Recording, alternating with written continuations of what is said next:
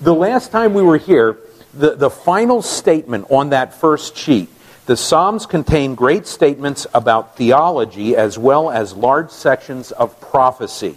What I wanted to do was take some time and take you into the book of Psalms and look at some of these elements. Usually, when we think about theology, we think more of that which is revealed in the New Testament.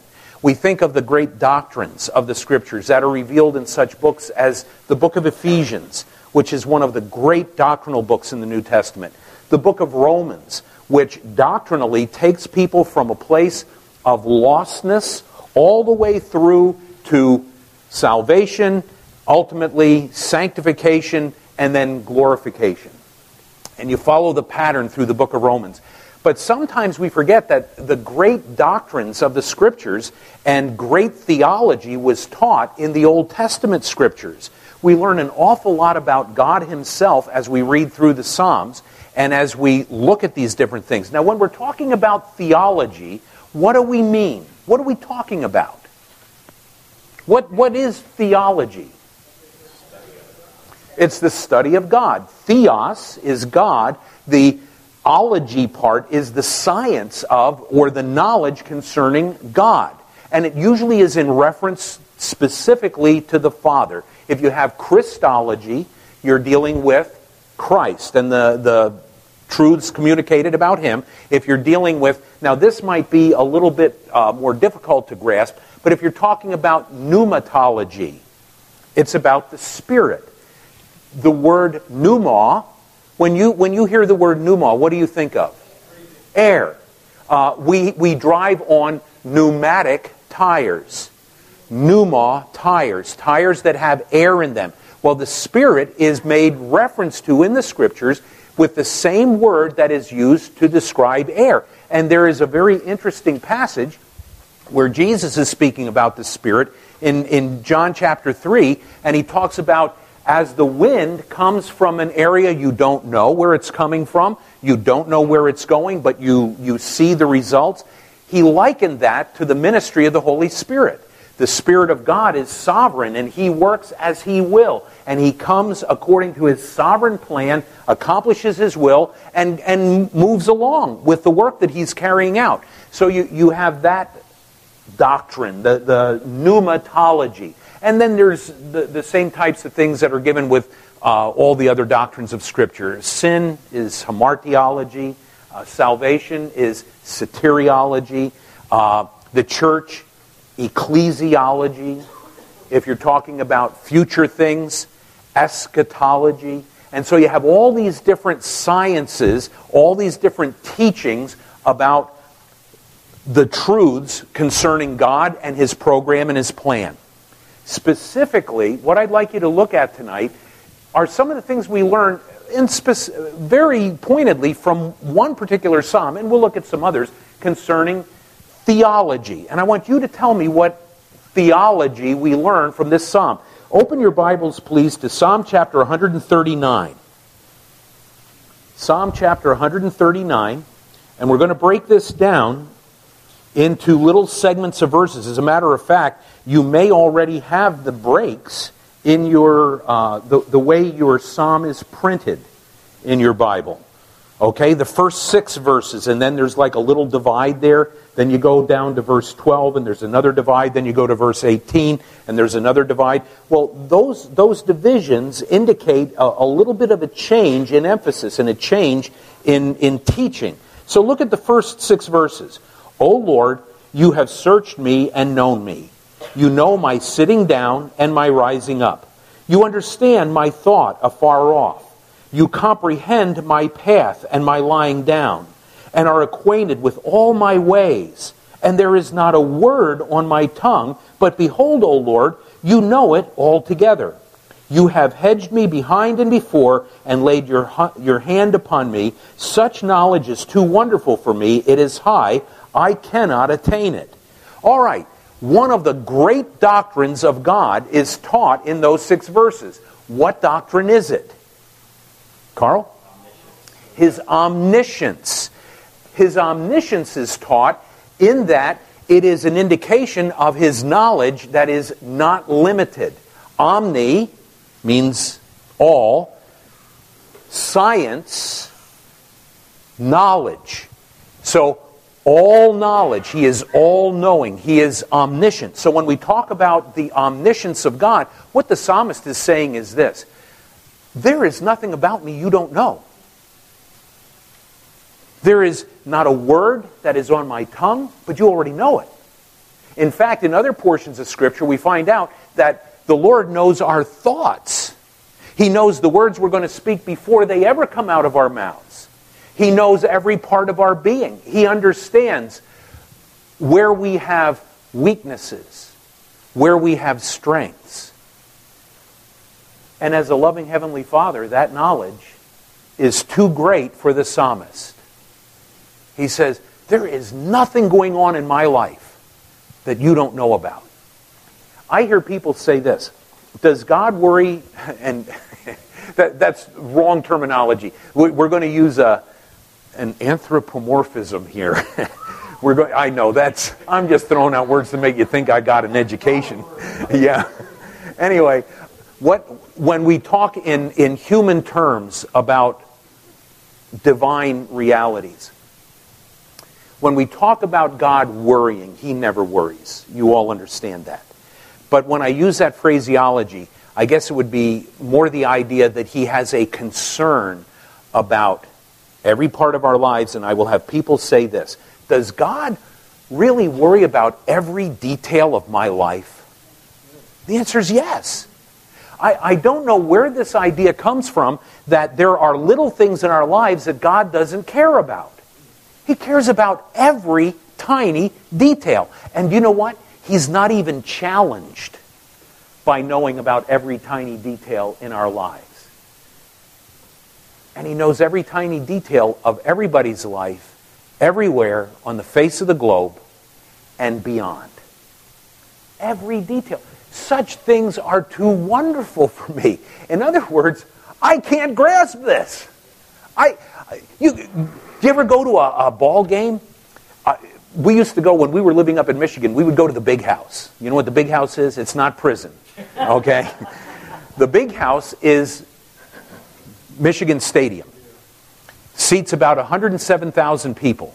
And the way they get 107,000 people in is they make you sit like this.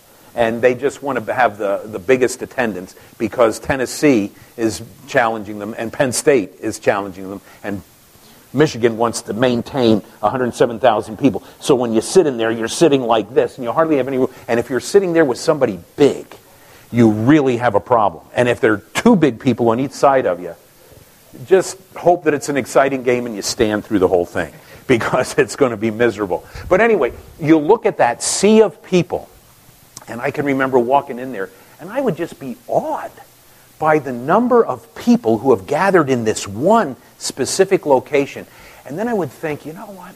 The Lord knows every detail about every single one of these people.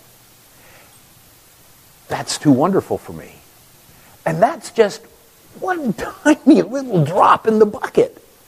His omniscience. When we say omniscience, it means he knows everything about everything that ever was, that ever is, and that ever shall be. I can't get it. It's too wonderful for me. As you go into the next section of verses, look at verse 7. Where can I go from your spirit? Or where can I flee from your presence? If I ascend into heaven, you are there. If I make my bed in hell, behold, you are there. If I take the wings of the morning and dwell in the uttermost parts of the sea, even there your hand shall lead me, and your right hand shall hold me. If I say, Surely the darkness shall fall on me, even the night shall be light about me. Indeed, the darkness shall not hide from you, but the night shines as the day. The darkness and the light are both alike to you. Another doctrine of God being taught in these verses. What doctrine is it? Omnipresence. His presence everywhere. He is in all places present. Now, here's something that's going to take us maybe a, a little step further in our understanding of this. But He is all present everywhere at once. Do you understand what that means? It means that all that God is, is present everywhere He is. And His presence is everywhere. So, when you are in the presence of God, you are in the presence of all that He is, all the time, everywhere. It's not that there's a little bit of God here and a little bit of God here. We have His love here. We have His holiness here. We, we have His uh, grace here. We have His mercy here. We have His justice. No, He is always, all things, everywhere. And let me throw this out to you He is everywhere. There is nothing.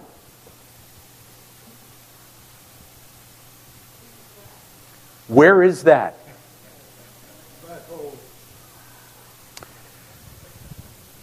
the psalmist ought to just say, to some people it might just be there, but when we talk about God's presence, it is not limited by creation. Is there a limit to creation? Absolutely. Does space end somewhere? Yes. We know that for a fact because God tells us it does. You'll say, where? Well, you'll hear in just a moment. What is beyond space? And how far does he go?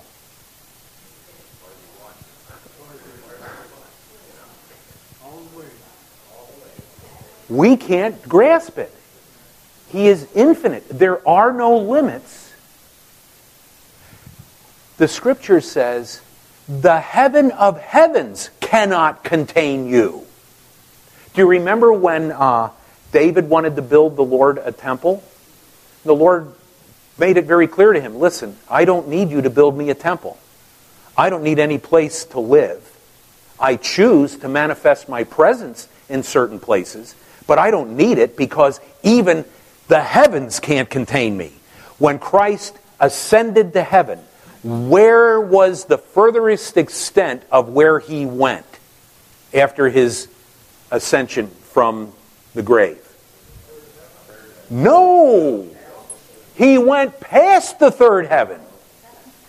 No, there are no seven heavens. There are three heavens that the scriptures reveal to us the universe, the stellar heaven that we have, there is the um, the stellar heaven. Now, all of a sudden, I'm drawing a blank on the, the limitations of these. The first heaven is where we dwell, right here. Ah, the first heaven is where we dwell. The second heaven is the stellar universe. The third heaven is the place where God manifests his presence along with resurrect or uh, believers who are with him, the angelic host. Okay? So you have our universe where we dwell, or our, our earthly dwelling place, then all that is created beyond that, then that which is beyond the creation, which is the heavenly realm where God inhabits, and Christ ascended above that. Why? Because he was God. Why did he have to prove that?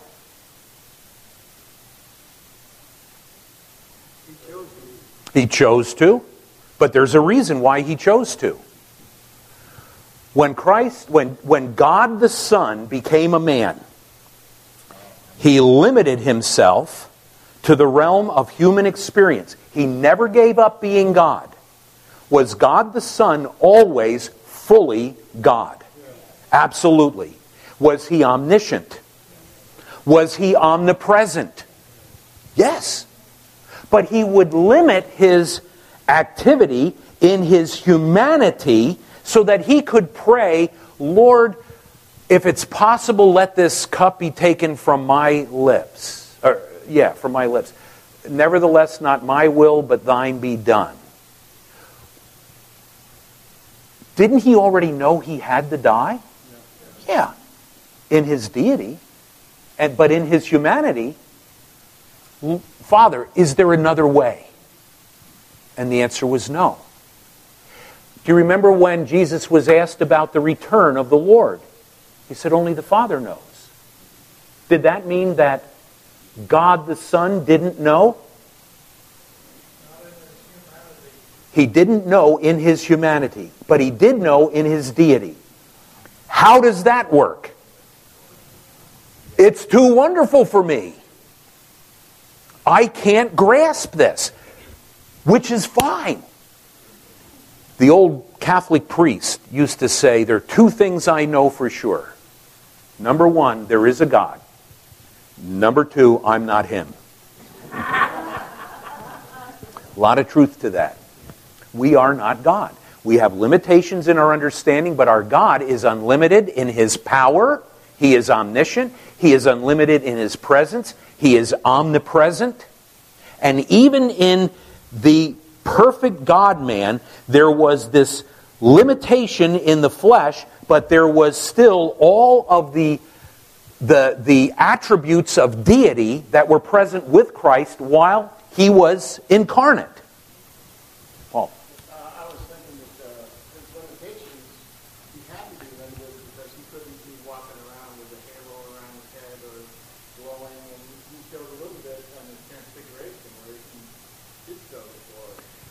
Now, there's a very interesting correlation that comes from that, and that's a, that's a great thing to point out for this reason. Do you remember when Christ was praying his high priestly prayer in John's Gospel? He prayed for a specific thing to be returned to him. What was it? His glory that he had with the Father from all eternity past. Because that had been laid aside.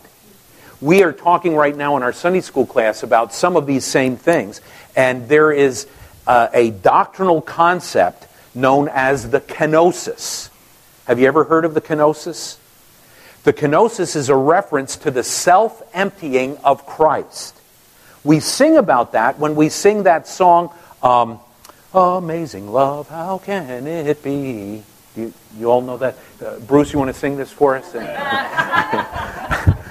Uh, the second verse starts this way Emptied himself of all but love. Not true, but poetically we understand it. He emptied himself, according to what the Apostle Paul wrote, in order to become a man. Of what did he empty himself? His glory. He never emptied himself of his deity he never emptied himself of all of the attributes of deity. He was still omniscient. He was still omnipresent. He still had. I'm going to give this away. I already did. Omnipresence, omniscience, and omnipotence. Now, hang on, don't, don't write anything down yet. But he was always omnipotent.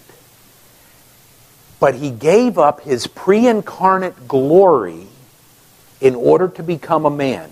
Now, some take it a step further and say this. We are told specifically about his giving up his pre incarnate glory, but there may have been other things that he gave up in order to become a man, and whatever was necessary for that to happen, that's what happened. We just don't know. But one thing we do know about is just what you pointed out. He gave up that pre incarnate glory, and it was demonstrated on the Mount of Trans- Transfiguration. And do you remember that uh, just prior to that, in the chapter that precedes that, he talked about some of you will not die until you've seen my glory? And they did. They saw it right there on the Mount of Transfiguration. But anyway, we still didn't answer the question why did he have to ascend beyond the third heaven? beyond the, the realm in which God and the angels exist. How do what?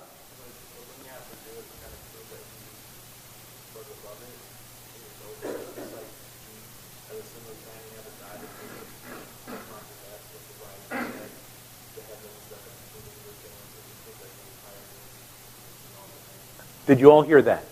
Okay. Can you say it again loud, more loudly? So he had to do it to prove that he was more than just a normal man. Just as, as a sinless man, he had to die and rise to conquer death. He had to pass heaven to prove that he was more than just a believer as God. Let's, let's um, illustrate that. Hang on just a second, Carl. Was he beaten? Was he mocked? Was he crucified? Did he die? All of the things that are part of the weaknesses and experiences of fallen mankind. Who does he have to prove to? To whom does he have to prove it that he is still God? The angelic host who are watching him subjected to the authority of man, being beaten, being mocked, being crucified, and dying, but now rising from the dead and ascending not just to dwell where mere men dwell who die and are believers, but beyond all creation to the place where only God dwells. He said, I'm still God. Heavy duty stuff. Carl. I was just going to say, to put it briefly, he reclaimed his former position. Yeah. Yeah. Absolutely. So,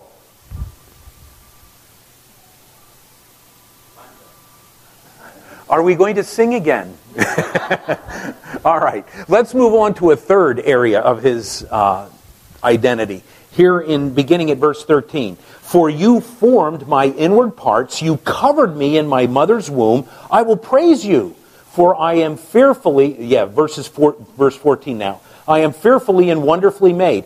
Marvelous are your works, and that my soul knows very well.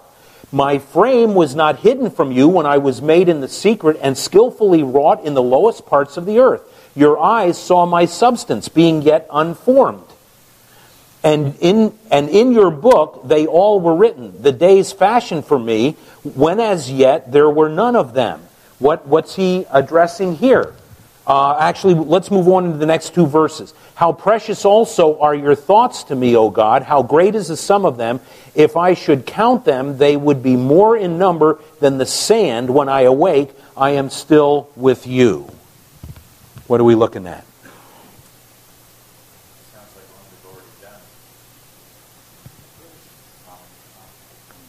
Omnipotence. Continues with the idea of omnipotence. Now move on into, let me see, go back to Psalm chapter 90. Go back to Psalm chapter 90.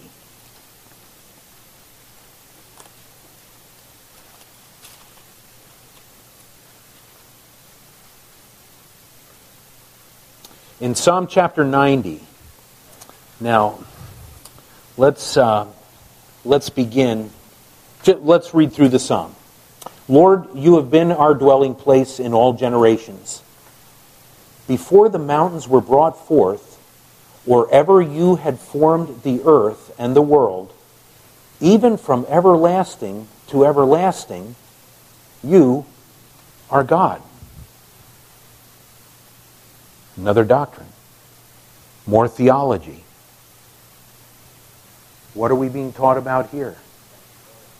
Pardon me? His eternality. When did God begin? Had no beginning. When will he end? he will not. Now, see, we know this because he has revealed it to us. Do you understand it? I, I don't get it. Well, I know what you're saying, John. Tell us more about what you're, you're getting at. I, I think I know where you're going with that. Understanding that we're going to live forever is a much easier concept than always have been. What are we going to do forever? But it's not a dead to the starting point, and you, you can't find the starting point because there is no starting point. Or you're lost in, But it's not a dead end. it's not a dead end back there, but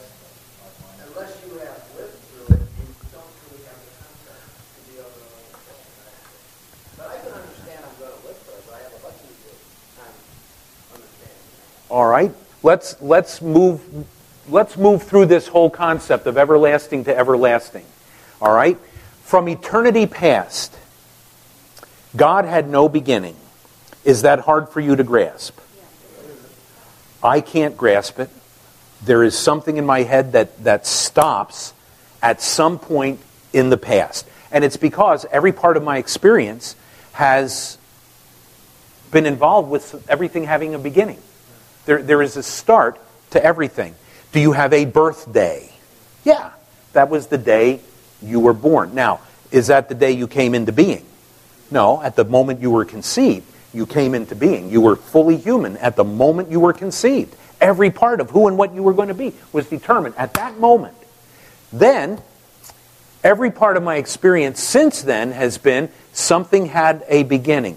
But God has been from everlasting. Now, there are those that say, how can God exist forever from the past? People that deny that God is who he says he is. What then must they believe? If, there, if God did not exist forever from the past, what then had to be the reality? Well, he had a beginning, but there's something else. What's that? He was created. Who created him?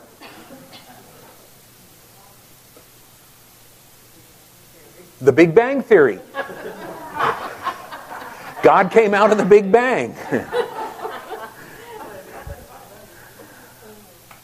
you have to believe that something is eternal.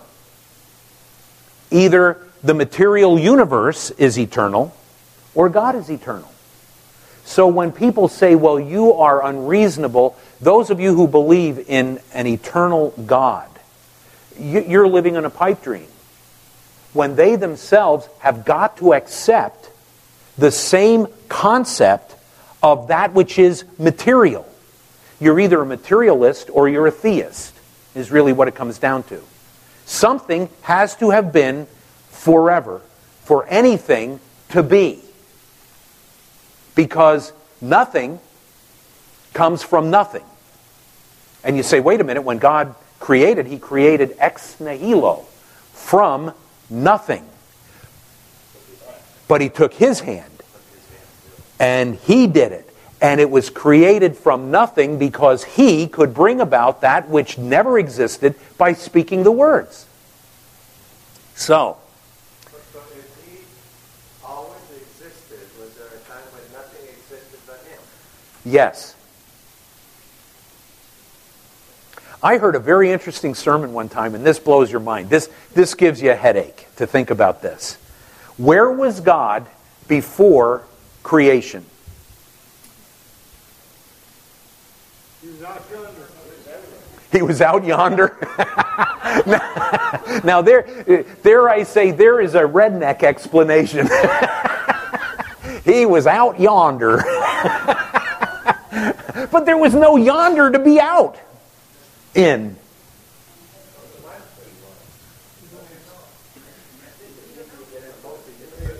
What? What? hang on. Go ahead. Was I where? Well, there, you're asking the question that he raised with Job.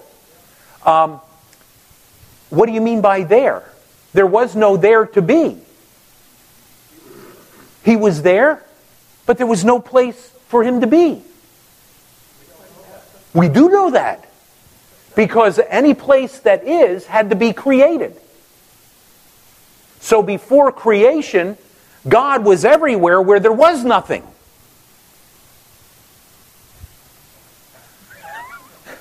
Are you starting to get a headache?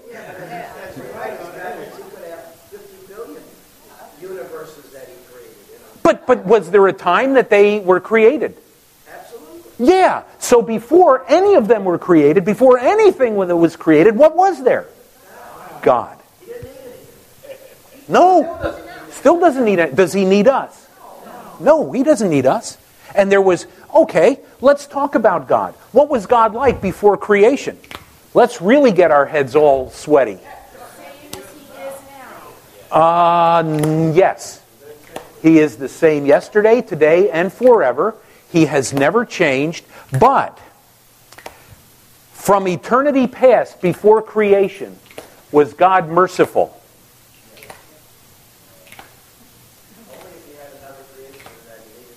But no creation yet. But he was, because he knew us before the foundation of the world. Lyle? You have a theory that there is, there, I'm just, I'm just going to blow your mind as long as we're talking. You drew a one-inch line on that wall. and Yeah. That was the last ten thousand years or million years, whatever you want to call it. And from that line to that wall to that wall, he's been around. And Yes. But I'm only making a wall that, beyond that. But Right. I'm just giving you an example, that Yeah. one-inch line. My point being, where in the Bible does it say there was one first? Could way back over there, there was another line, there's a line, there's a line, and, and he's the God of the universe. So wouldn't there be more than one earth? Does does it say in the Bible there is only one? The, the only, first of all, one of the things that we want to avoid is this. We want to avoid, and, and I'm not making reference, th- this is going to sound a little bit insulting, but I, I don't mean it to be. We, we move into dangerous territory when we have, um, th- this word is the wrong word, but I can't think of another one. So don't anybody be offended. Don't think I'm picking on Lyle. I'm not picking on you. But mindless speculation. What if? We got with our kids and we told them no more what if games because they'll drive you nuts. What if the road turned blue? Stuff that just doesn't make any sense at all. If there was any previous creation, he has not told us that, and he has indicated that there wasn't because of the wording he used in Genesis 1 1. In the beginning. Now, it technically says in a beginning. But the direct article is appropriately inserted because it is speaking about whenever that beginning occurred, that was the beginning of creation. And he talks to us about in the, in the days that he makes reference to, bringing into being all of the stellar universe. Now, could there have been anything else? There could have been, but that for us would be totally speculative. We would have no way of going to anything and saying, oh, yes, there was another universe, he destroyed it, and, and it's gone. Genesis one one says, in the beginning God created the heaven and the earth. Basically, it wasn't in anything, it was in the beginning. And he received the Lord and Master and he as the gift of creation. So, with that understanding, there was nothing prior to creation except God. And he was everywhere where there was no place to be.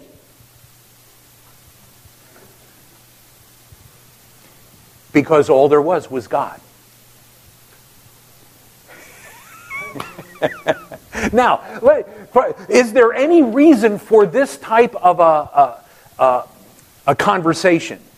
And I believe there is, and I'll tell you why. Before John got saved, he heard a lot of these things. Yeah. Here's, here's what I'm hoping we can lay hold of. What are you going to do for all eternity? Praise Him?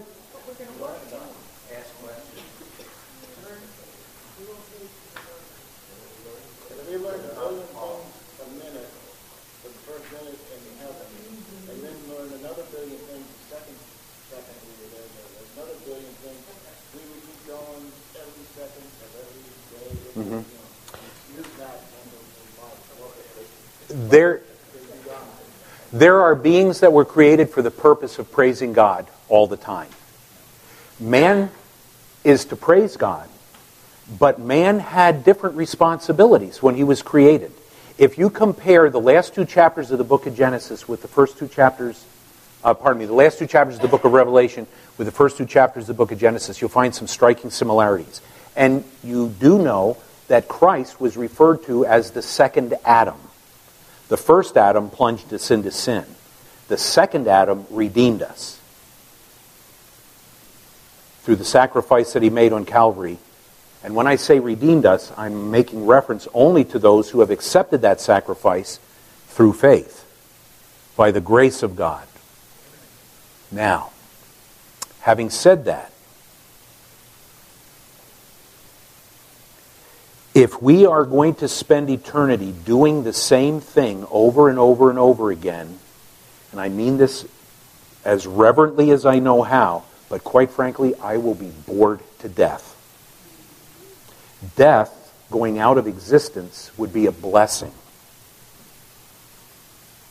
So there's got to be something more that's going to fill our eternity.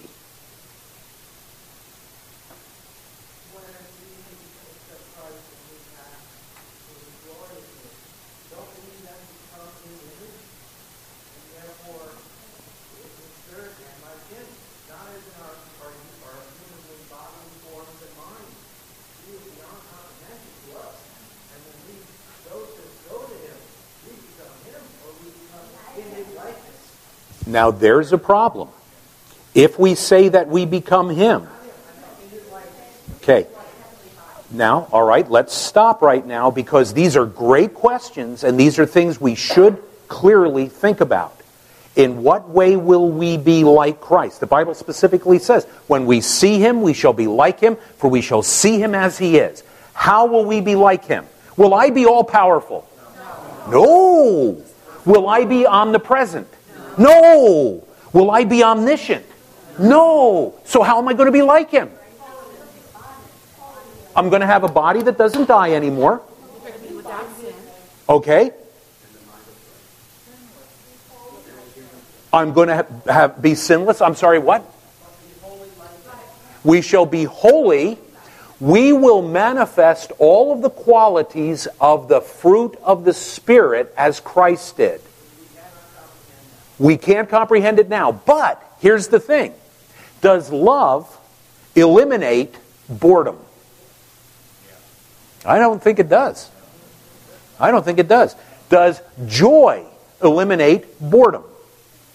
Well, it certainly would have an impact on it, but after a couple hundred million years of just doing the same thing over and over, I think I'd get bored. Peace. Does that eliminate boredom? Long suffering, gentleness, kindness, faith, faithfulness, meekness, self control. Those are going to be the elements that will be manifest in us because we will see Christ and we will see him, we will be like him, for we will see him as he is. But here's the point I'm trying to get at. And, and you, can, you can debate this. You want to debate it before I get to it. Go ahead. Tell me, tell me what's on your mind. What keeps uh, variety? Looking forward anticipation. For me, it was like watching my kids play soccer. All that week was great for them. Yep. Now, okay.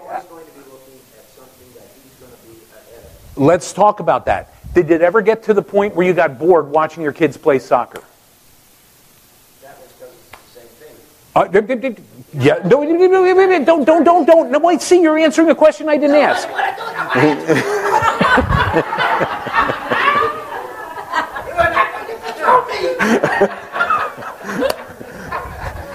We get to wear the same things over and over, ultimately become bored. That's the whole point. If God is unlimited, at what point do we have nothing new to learn and experience about Him? Never.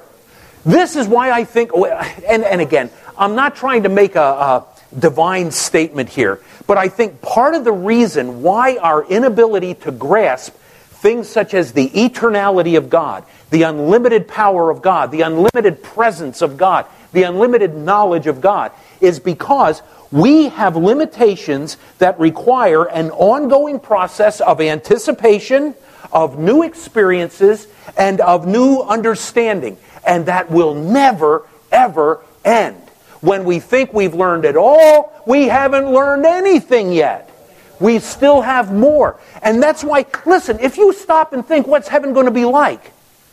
People have this idea you're floating around in a cloud and you're playing harps. I had a professor. He would get so upset with that concept. He'd said, if you're floating around playing a harp, he says, I'm going to be throwing my beer cans at you. I thought that was a great line because the whole idea is this that is not what we're doing. We are constantly learning new things about an infinite God, which means we never arrive at the place where it's the same old, same old.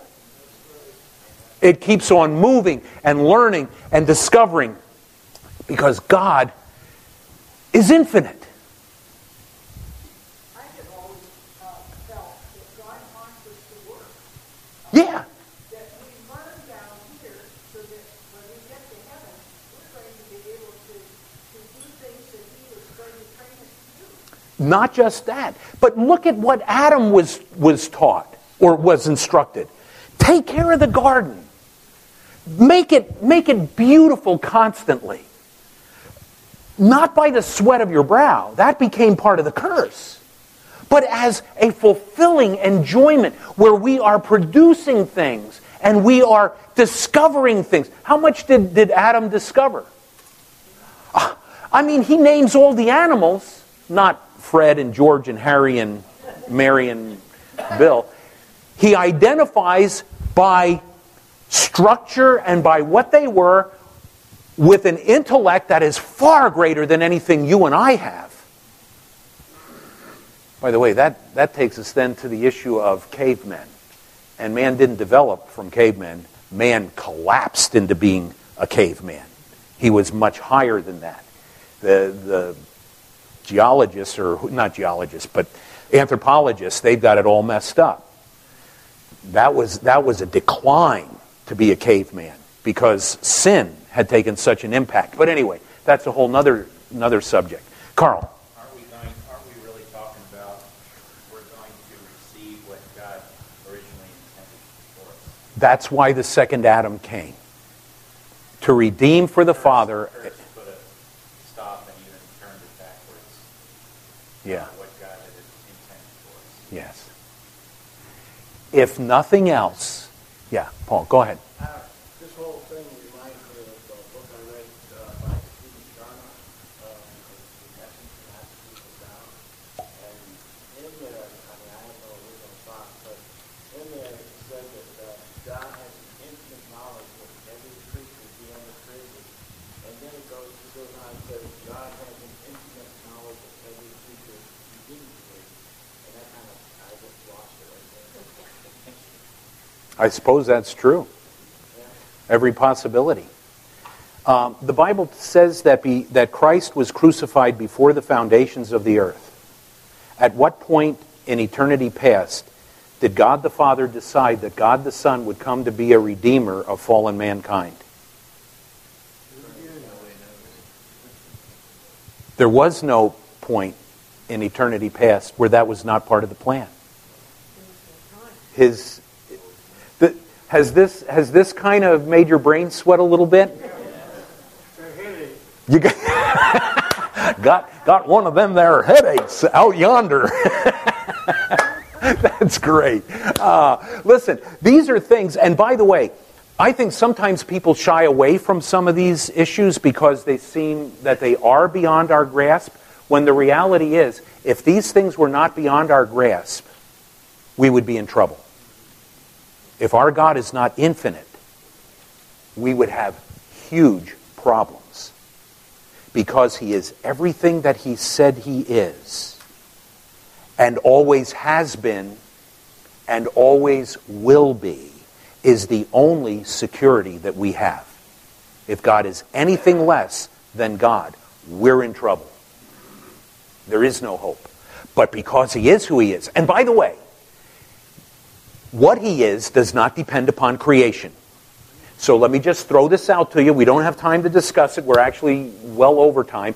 But grace is not an eternal part of God's being. Mercy is not an eternal part of God's being. Because grace and mercy required creation. Love is the eternal part of God's being. And when creation occurred and man fell, love became manifest in grace and in mercy. Do you follow what I'm saying there? God was not judge before creation. He was holy before creation. And when creation occurred and man fell, his holiness required judgment. So when we talk about the attributes of God, we're talking about the qualities of his being that are eternally his. His love, his holiness, his goodness, he has always been good. His truth, he has always been a true God.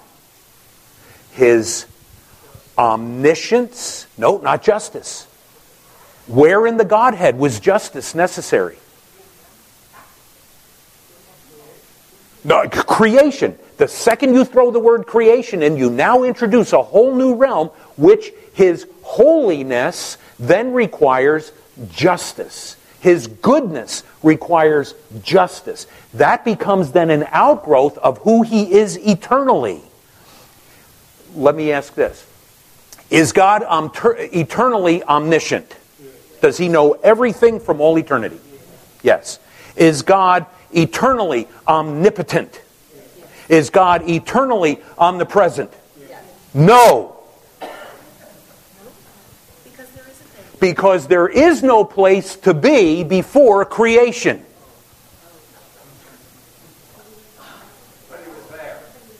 But he was there before anything existed. There was only God. But to be omnipresent required creation. There had to be a place to be. It was. Oh no! I well, didn't you notice how I got the momentum going first with omniscience and and uh, he has always been all powerful. He has always been all knowing, but he has not always been omnipresent. Well, he's never been absent, so he had to be.